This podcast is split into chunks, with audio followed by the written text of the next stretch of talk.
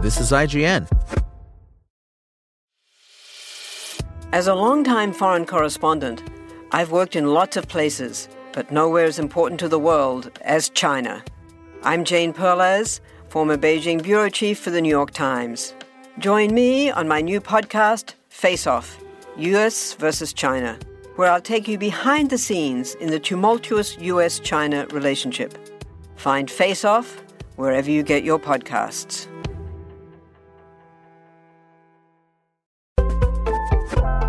This is IGN. Microsoft's acquisition of Activision Blizzard has been approved by the European Commission. The approval brings Microsoft's historic deal one step closer to completion. The European Commission announced on its website that it has approved the proposed acquisition under the EU merger regulation. The EC reached similar conclusions as the UK's Competition and Markets Authority, CMA, that the deal would not harm the console market, but could harm cloud gaming, but was satisfied with Microsoft's proposed remedies for these concerns. Microsoft's solutions appeared so effective to the EC that it now expects the deal will bring significant improvement to the cloud gaming market, a stark difference to the CMA's conclusion that saw it block the deal last month. The commitments offered by Microsoft fully address the competition concerns identified by the Commission and represent a significant improvement for cloud gaming as compared to the current situation, said the European Commission's statement. Addressing its concerns that the deal going through would monopolize the sector, Microsoft has offered a 10 year licensing commitment for consumers in the European Economic Area, EEA. This commitment guarantees that Activision Blizzard games will not be locked to the Game Pass Ultimate or the Xbox cloud gaming platform. Instead, any cloud streaming service will be permitted a free license to provide Activision Blizzard games to EEA users on their platform. In addition, EEA consumers will be granted permission to stream all current and future Activision Blizzard games they own a license for on any cloud gaming service of their choice. These final conditions were drawn up after an in depth market investigation by the EC, which had concluded that Microsoft would not be able to harm rival consoles and rival multi game subscription services, but that the deal could harm competition in the cloud game streaming services sector. The Commission said it believes there is no incentive for Microsoft to refuse to distribute Activision Blizzard games to Sony, since it's the leading distributor of console games worldwide.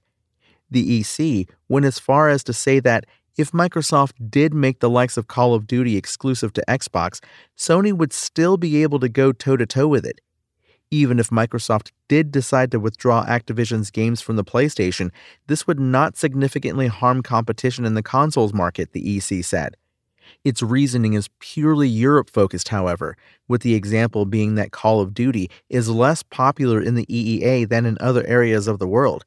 As for cloud gaming, the Commission found that the popularity of Activision's games could promote cloud game streaming growth.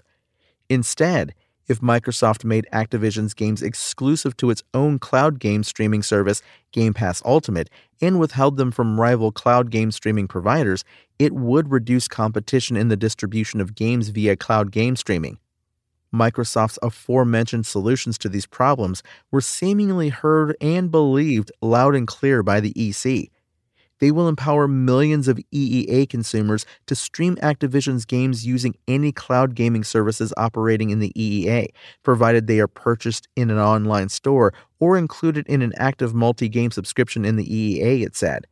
In addition, the availability of Activision's popular games for streaming via all cloud game streaming services will boost the development of this dynamic technology in the EEA. Ultimately, the commitments will unlock significant benefits for competition and consumers by bringing Activision's games to new platforms, including smaller EU players, and to more devices than before.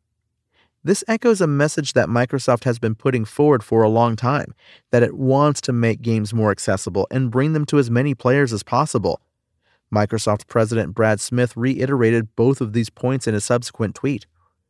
The European Commission has required Microsoft to license popular Activision Blizzard games automatically to competing cloud gaming services, he said.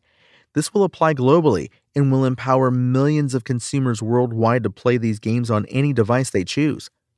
The EC's decision to approve Xbox's acquisition of Activision Blizzard is a definite step forward for Microsoft, but headlined by the CMA's decision to block the deal, there are still several hurdles for the company to overcome. Microsoft is appealing the CMA's decision, though this by itself is an incredible undertaking that will take months to overcome, if at all. The CMA has won 67% of merger appeals, and even if Microsoft gets the UK's Competition Appeal Tribunal on its side, the deal will still have several more steps to go through before another decision is made. It will also be scrutinized by the United States' Federal Trade Commission, which sued to block the acquisition in December 2022, with a hearing set for August 2nd this year. Thanks for listening. I'm Tony Jackson, and for the latest on this story, visit IGN.com. Spoken Layer.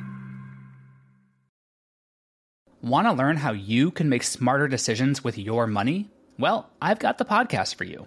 I'm Sean Pyles, and I host NerdWallet's Smart Money Podcast. Our show features our team of nerds, personal finance experts in credit cards, banking, investing, and more. And they'll help you make the most of your money while cutting through the clutter and misinformation in today's world of personal finance. You'll get clarity on strategies to help you build your wealth, invest wisely, shop for financial products, and plan for major life events. Listen to NerdWallet's Smart Money Podcast wherever you get your podcasts.